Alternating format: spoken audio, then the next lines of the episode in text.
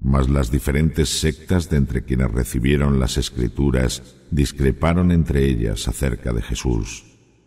Hay de quienes rechazan la verdad cuando comparezcan ante Allah en un día terrible, el día de la resurrección.